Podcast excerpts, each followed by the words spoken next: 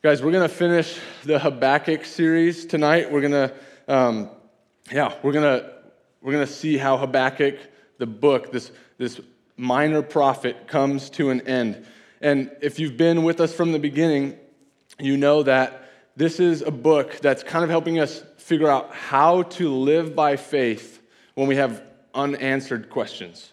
When we, when we don't actually have all of the answers, when we don't get what God is doing Habakkuk is helping us see how to walk by faith, how to trust God.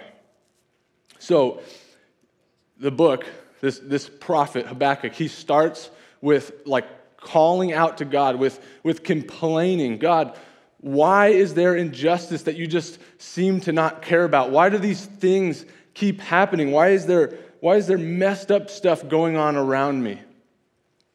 And then God answers him and he tells him he sees what's going on in Judah. He sees what's going on in this nation that Habakkuk's a part of. And he has a plan. He has a plan to, to punish their sin, to punish them for their rebellion against him, but it's actually with a more wicked nation. It's with a pagan nation. That's God's plan. And Habakkuk doesn't really like that plan. Like it's it's kind of causing him to go, God, that's that seems pretty crazy. Like, why are you going to use a more wicked nation than us to punish us? I don't get it. And so he tells God again, I'm just going to wait for you to tell me something else. And God answers him and he says, No, this is the plan. It's going to come to pass. God's plan to punish his people for their wickedness with an even more wicked nation is going to happen for Habakkuk. God is sending the Babylonians.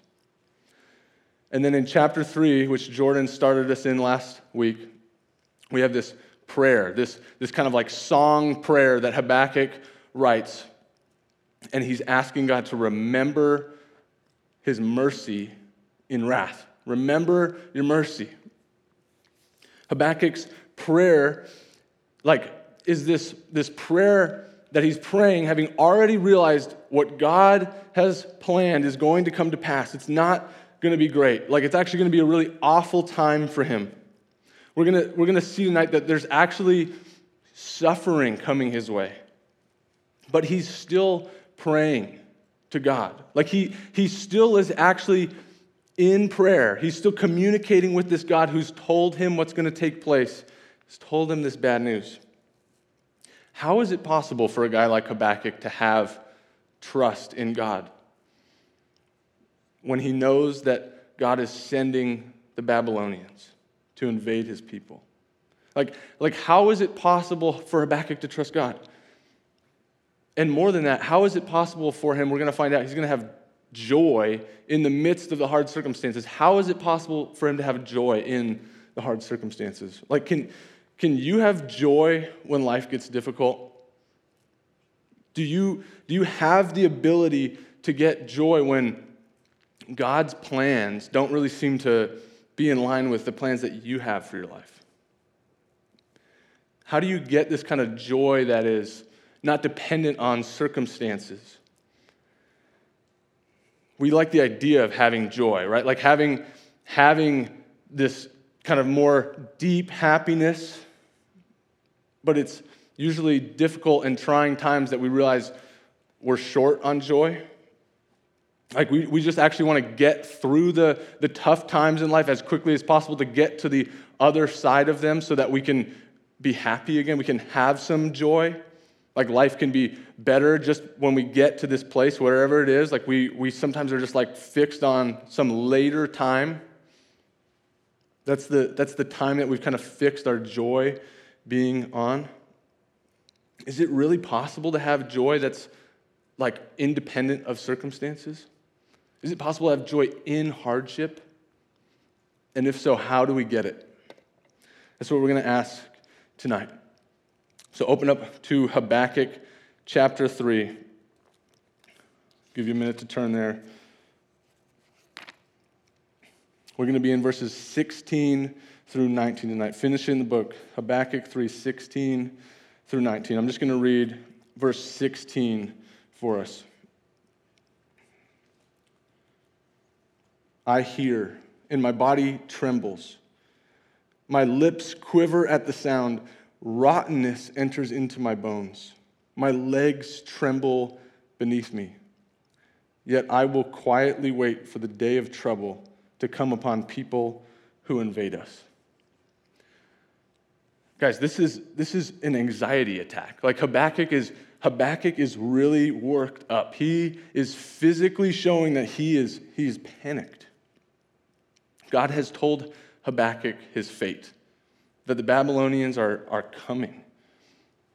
He's, he's trembling because he knows what's going to happen when they come. Another nation is coming in to destroy his nation. Habakkuk's afraid for his life. Yet, this is interesting because Habakkuk, earlier on, if you remember in the book, he didn't really seem to be at a place where he could quietly wait for the day of trouble to come upon the Babylonians. He, he couldn't actually even get his mind around why God would do this in the first place. This is a completely different response for Habakkuk. But nothing has changed, right? Like the, the plan of God to send the Babylonians hasn't changed at all. Let me just show you again, remind you what Habakkuk said back in chapter 1, verse 12.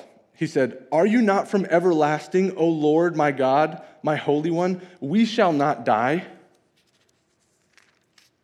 And now in chapter 3, he just says, Yet I will quietly wait for the day of trouble to come upon people who invade us. He's, he's changed. He's actually had something in him change. The same future reality but now he's landed in a completely different spot. And he knows that what's coming might mean death for him. Certainly, certainly some of his people are going to die. And it's, it's actually just in this time that he's having this physical distress that he can rest and trust in God. Like Habakkuk couldn't wrap his mind around what God was going to do. And now he's not only accepted it, he seems to have, he seems to have peace. But how did Habakkuk get to this place? Like, how does, how does he go from where he was in chapter 1 to now in chapter 3? How does he get there? How does he get to this place of rest and trust in God's justice? I'm going to read for us the rest of the book, our rest, the rest of the verses that we got tonight, 17 through 19. Though the fig tree should not blossom, nor fruit be on the vines, the produce of the olive fail, and, their, and the fields yield no food, the flock be cut off from the fold, and there be no herd in the stalls. Yet I will rejoice in the Lord. I will take joy in the God of my salvation. God the Lord is my strength. He makes my feet like the deer's he makes me tread on my high places to the choir master with stringed instruments.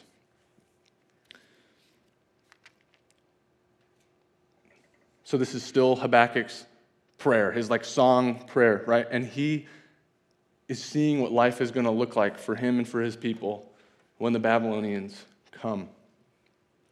And it's it's not good, right? Like there's going to be a famine. And in fact, the things that he lists here, right, the fig trees, the produce of the olive, they actually get progressively worse.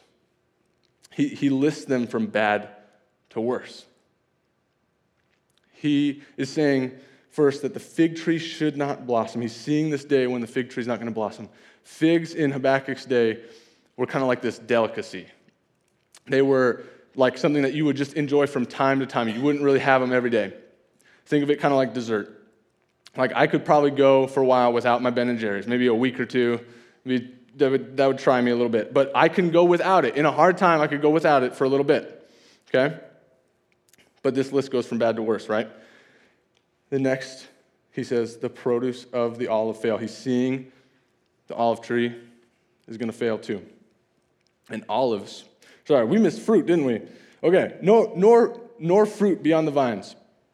Fruit again, there's more food than fruit, but no fruit would actually mean no wine.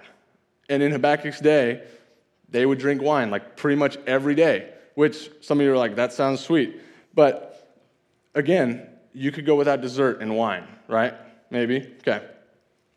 Then he says, the produce of the olive fail. This wouldn't just be like, there's no olives. That would mean there's no heat, there's no light, there's no oil for them. And so, surely this is worse, right? Like, you, you wouldn't rather have, like, your dessert and your wine for a long period of time and no heat and light, right? Especially when, keep looking, the flock be cut off from the fold. The fields yield no food, the flock be cut off from the fold. That's going to mean there's no wheat, no, no grain for food. And then the flock be cut off from the fold. There's no, there's no sheep, there's no cattle. There's, there's even less food. Like this is, this is a bad famine. This isn't just like there's some food shortages. There is there's no food in the land. And it wouldn't just mean that there's no food, like not having sheep and not having cattle would mean there's, there's no sheep to get wool to warm your family when you already don't have oil for heat. And there's no cattle to get the fields ready for the next year to potentially get some food. This is a multi year famine. This is, this is bad. And so Habakkuk isn't sugarcoating things, right? He, he's being real with what he's facing. This is not him just kind of saying, I'll get through it. Like, it's not that bad. He's being real. This is bad. The animals aren't just missing, right? They're, they're dead. There, there is little hope. But we need to ask how in the world can he have joy when he's looking into this time of hardship? How can a guy who's had God tell him what's going to take place?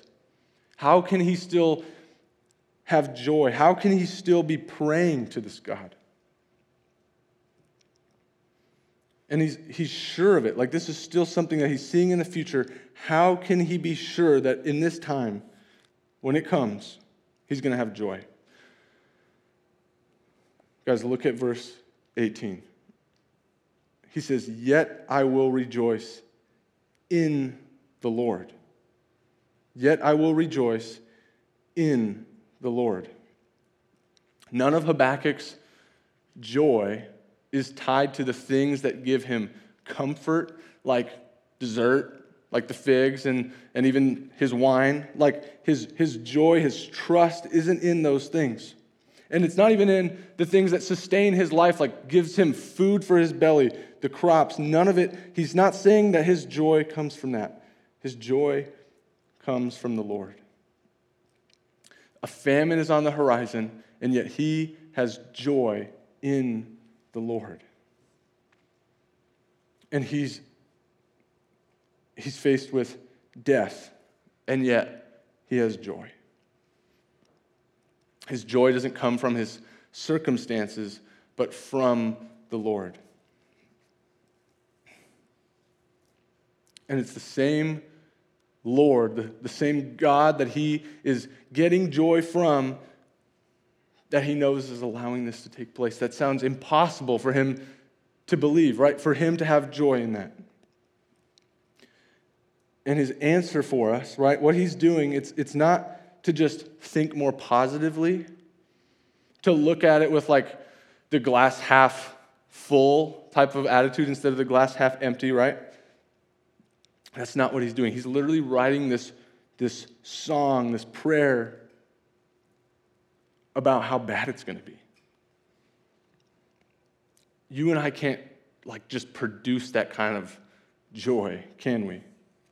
We, like, we, we, we can't do it. We, we can't change our circumstances sometimes. Like, God's in control of that, actually, always. And remember, in the beginning, Habakkuk couldn't accept what God was going to do. But now he's gotten to this place where he finds his joy in the Lord. And it transcends all of his circumstances. What we can do, you and me, where we can go wrong in this quest for joy and in, in even just figuring out for ourselves if God is really good or not, is we do what, what Tim Keller calls we like to infer the justice, or we like to infer the goodness of God based upon the good things in our life. So if our life's going really well, that must mean God is good. But we also think that we're in the place of being able to judge if God is actually good based on the circumstances in our life. Like, if our life is going great, maybe God is good, and we assume that that's how to find out if God is good. Instead, we need to consider who God is, not what our life is or isn't, but who God is. Because all of us would agree that this, this deadly famine that Habakkuk is headed into isn't a good thing at all, right? But this is the guy who's saying, Yet I will rejoice in the Lord. How does this work? How does he find this joy in the Lord? Guys, I think Habakkuk came into direct contact with the goodness of God. He didn't, he didn't try to decide or make up in his mind if God was good or not. He actually must have done something here from even just the beginning of his, his book to now to see and to come into contact with the goodness of God. The goodness and glory of God that outweighs all of his suffering. He doesn't find peace and joy in his circumstances, he finds it in God, in who God is. Guys, God is infinite in goodness. What I, what I want us to do is actually just to, to zoom out for a minute and look at the book as a whole and see kind of the movement that he makes to get to this place, to come into contact with the goodness of God. Like how he gets this kind of joy. There's four kind of movements in the book. In this three chapter book, there's four movements. The first one is lament. Habakkuk laments. He, he has this faith filled complaint. He called out to God about the injustice he was seeing, about the, the corruption in his land. He laments. But he, he moves from lamenting to waiting, right? There's, there's actually two complaints in the book. Both of them are in chapter one, but he waits for God to answer. The second one is wait. So lament and then wait. After calling out to God, he waits because he knows that God is trustworthy, that he is worth waiting to hear from, that, that he is going to answer his prayer. It might not be the way he thinks he wants it to be answered, but he's going to wait. And then the third thing is he remembers.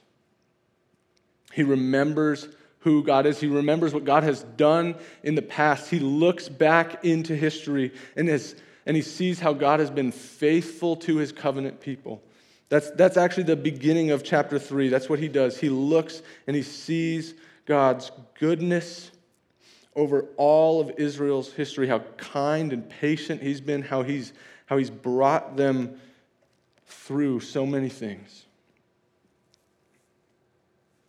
But he doesn't just stop at remembering, he moves to worship, right? He, he gets to this place here where even in dire circumstances, he can rejoice.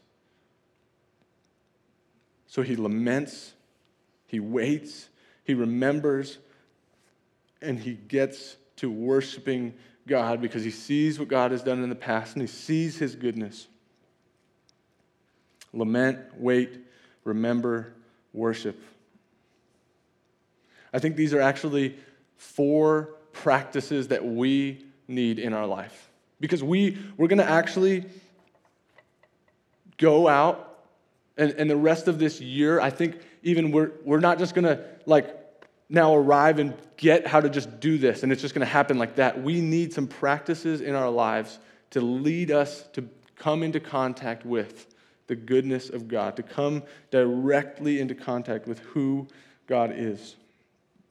It's like we almost need a training plan to get ourselves there. Like if, if an Olympic athlete needs a training plan and a diet, we need some things that help us to get to this hard earned place where we come into contact with the goodness of God. We train ourselves to know who God is, and we know Him. It doesn't happen by accident. There are some disciplines to the Christian life that don't earn us favor with God, but they help us get into contact with the goodness of God and remind ourselves of who He is. Like we need to put our faces in our Bibles to remember who God is and to come into His presence. We don't, we don't read our Bibles because we need some like tidbit of wisdom. No, the Bible actually isn't for that. It's not to, to make us a more successful person or to help us in certain areas. It's ultimately a book about God. It's how we know God. This is how we come into contact with the goodness of God. It helps us remember who God is. We need to know who God is from his trustworthy, breathed out word. You guys, in hard times, we need to actually remember who God is. Look with me at verse 19. He says, God the Lord is my strength. He makes my feet like the deer's, He makes me tread on my high places. Habakkuk is saying, God makes his feet like that of a deer. Like a deer can run up these steep cliffs. He can, a deer can be on these really challenging, technical bits of terrain and not lose its footing. Habakkuk has this stable footing, even in the times when he is he's trembling and quivering, and he just doesn't feel like he is is safe, right? And yet he's physically saying that at the same time, he is stable. He has this inner peace in his soul because he knows who God is. God makes his feet like the deer. Habakkuk lived by faith through probably the most trying time in his life because he remembered who God is his lips, his whole body could be trembling, and yet he could feel safe and secure in God because of who God is and what God has done for him. He could rejoice in the midst of what was an awful thing to anticipate. But you guys, you know who else's body trembled? Whose, whose lips quivered? Who, who experienced great anxiety? God. In Christ, God subjected himself to the most unjust act of all human history. Jesus in the garden didn't just tremble, but his sweat turned to drops of blood. Knowing what was before him, knowing what he would endure through being beaten and mocked and hung on a cross, he trembled. God came that low. And Jesus went to the cross. He went to the cross for you and for me, and that is where God shows his love and his infinite goodness most clearly for us. And he was put in the tomb, and on the third day, God rose Jesus from the dead in victory, declaring that he had won. And that's not the end of the story, you guys. One day, Jesus will return and we will be with the source of perfect joy for eternity. We will be with Him. We can, we can put our hope in God. We can trust in God when it looks like it's actually the worst time in our life because He has actually taken the cross. We can have hope beyond death. So that means anything that can happen to us in life, any circumstance, the worst thing that can happen is we die. And that death is only a means to being in the presence of Jesus. You guys, the power and justice of our God should make us tremble. We need to be people who actually look back and see God's goodness and his kindness on the cross, how seriously he treats sin, but yet at the same time, how merciful and loving and good he is to us. There's no other salvation. Nothing and no one else actually compares to the kind of joy that he brings, an everlasting joy that can't be taken from you, that no circumstance can take. God is our joy in hardship. God is our joy in hardship, Salt Company. And He has purchased it for us by His blood. The world doesn't have this kind of joy, you guys. The world, the world only has joy that's affixed to certain things, to circumstances. We who are in Christ have a joy that's actually affixed to someone, the perfect one, the one who died for us. But the world needs to actually see this joy in you when you suffer because Jesus, He didn't promise you that actually life would be easy. He didn't promise you that it would be void of suffering. He Himself suffered. And the world needs to see the joy that Jesus gives you. Following Jesus is not the path to a pain free life, but it is the path to a joy filled life that will last for an eternity, and that's better. We can show God as our treasure, Salt Company, by worshiping Him in hardship.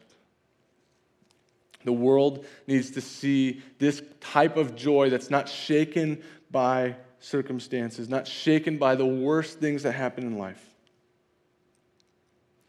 Roommates, teammates, family, they need to see that you have come into contact with the goodness of God through Jesus in the midst of a trial. That's actually the perfect time to put who Jesus is on display and, and what he offers you joy in the worst circumstances.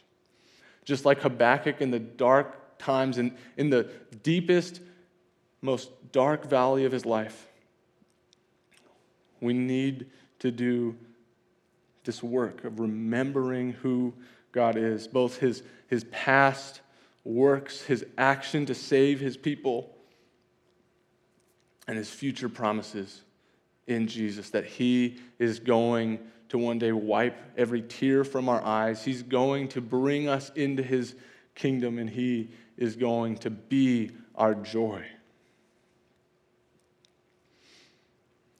One of, one of the ways that we actually can center ourselves around who God is, and one of the ways we can remember God's goodness is actually through, through singing songs together. This prayer is a song, remember? He, he writes this prayer beginning, and he says, a prayer of Habakkuk the prophet according to Shigionoth. That's this musical tune. And today, still, this is what we need. Our hearts and our minds need to be regularly stirred to worship God, but at the same time, they serve another purpose. They, they praise God, and yet at the same time, they help us to remember who God is. They help us to, to look to the future glory that we have in Christ. One of the ways that we can center ourselves around who God is is worshiping together. It serves two purposes. I want to tell you guys how Habakkuk actually served you. You see, this is a short book, but later in the New Testament, Peter, the Apostle Peter, would write in his letter to Christians, to people who believed in Jesus, about guys like Habakkuk. And I'm just going to turn there. I want to actually just read this to you. So if you have a Bible, just, just let me read the Word of God over you. This is what he says about this great salvation that we have in Jesus. What Habakkuk has done to serve us. He says this in verse 10. Concerning this salvation, the prophets who prophesied about the grace that was to be yours searched and inquired carefully, inquiring what person or time the Spirit of Christ in them was indicating the sufferings of Christ and the subsequent glories.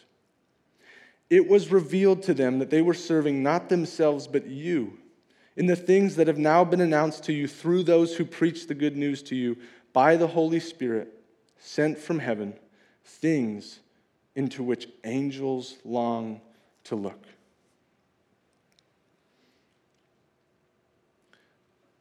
We get to see something even more fully than what Habakkuk saw.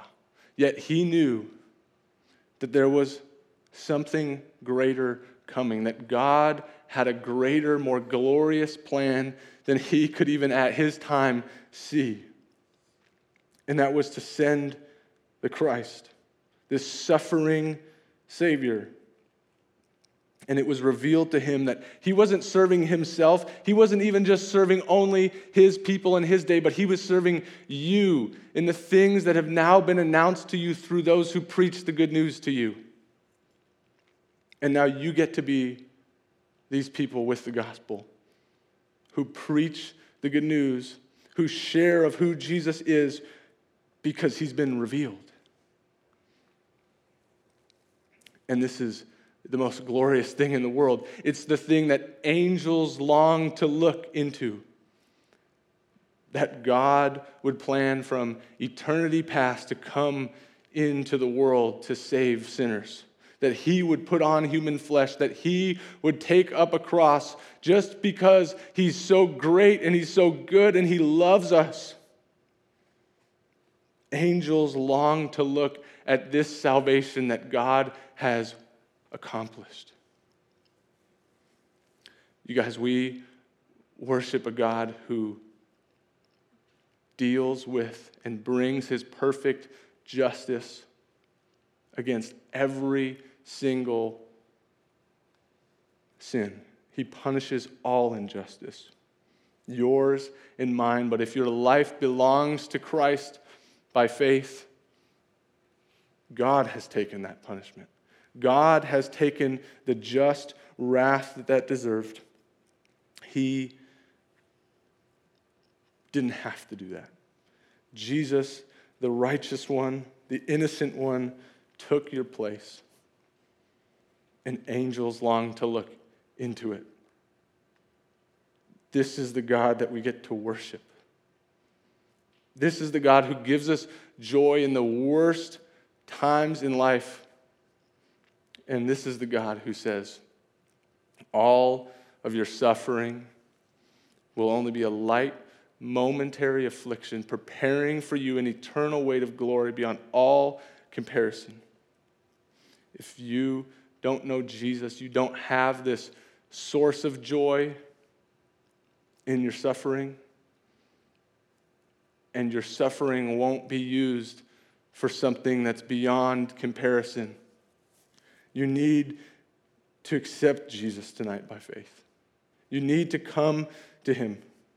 He is the way, the truth, and the life. No one comes to the Father except through him. All he's asking you, he's beckoning you to do is to repent of your sin, to trust in what he's done. He's shown you his love for you, he's died for you on the cross. And his joy can be yours.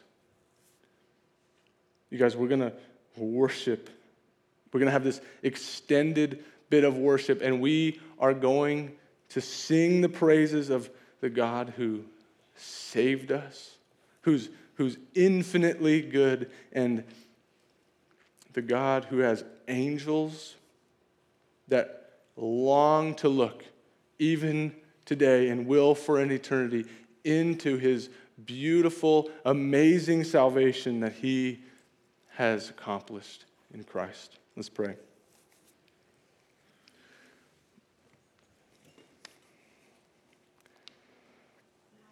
Jesus, thank you for your love for us, how you endured the cross for us, how you